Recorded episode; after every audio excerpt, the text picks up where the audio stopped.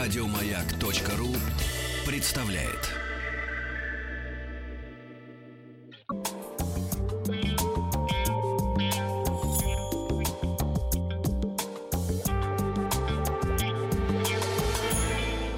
Сладкая жизнь.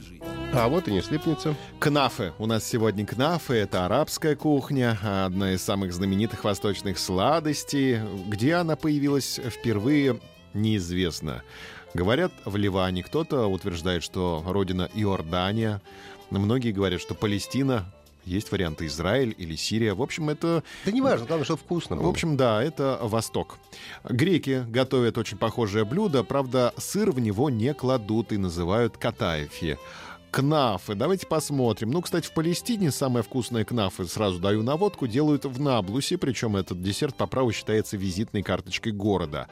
Одно из основных блюд кухни бывшей Османской империи в Восточном Средиземноморье. Сегодня мы с вами рассмотрим и даже попробуем приготовить. Сделано из кадаифской вермишели и козьего сыра. Кнафе, как и пахлава, подается с сахарным сиропом, который добавляет сладость. Оранжевый или красный верх кнафе создается добавлением пищевых красителей. Кнафе готовится с миндалем, грецкими орехами, с сиропом или с кремом. При изготовлении кнафе используется тесто кадаиф. Представляет собой тесто, ну, такие тонкие волокна, широко используются в арабском мире для приготовления сладких и несладких блюд. Часто его называют кадаифской вермишель. Тесто изготавливается всего лишь из трех ингредиентов. Это мука, соль и вода. А когда-то давно кадаифом кормили наложниц гарема, чтобы их фигура стала еще женственнее, а волосы обрели округлые? Да, шелковистый и здоровый блеск. Существует два основных типа кнафе. Это э, первое состоит из слоев сладкой вермишели и сыра. Два слоя вермишели, между ними сыр. А второе тесто готовится как тонкий бархатистый бисквит или э, крошка печенья. Иногда кнафе готовят без нижнего слоя теста, то есть только слой сыра снизу и тесто сверху.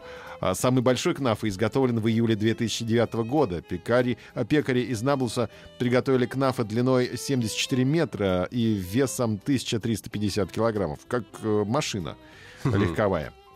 Да, размеры кнафе подтверждены Палестинским институтом стандартов и отправлены в Книгу рекордов Гиннеса. Итак, давайте попробуем приготовить кнафе по-быстренькому. Противень смазываем маслом, маргарином или пальмовым маслом.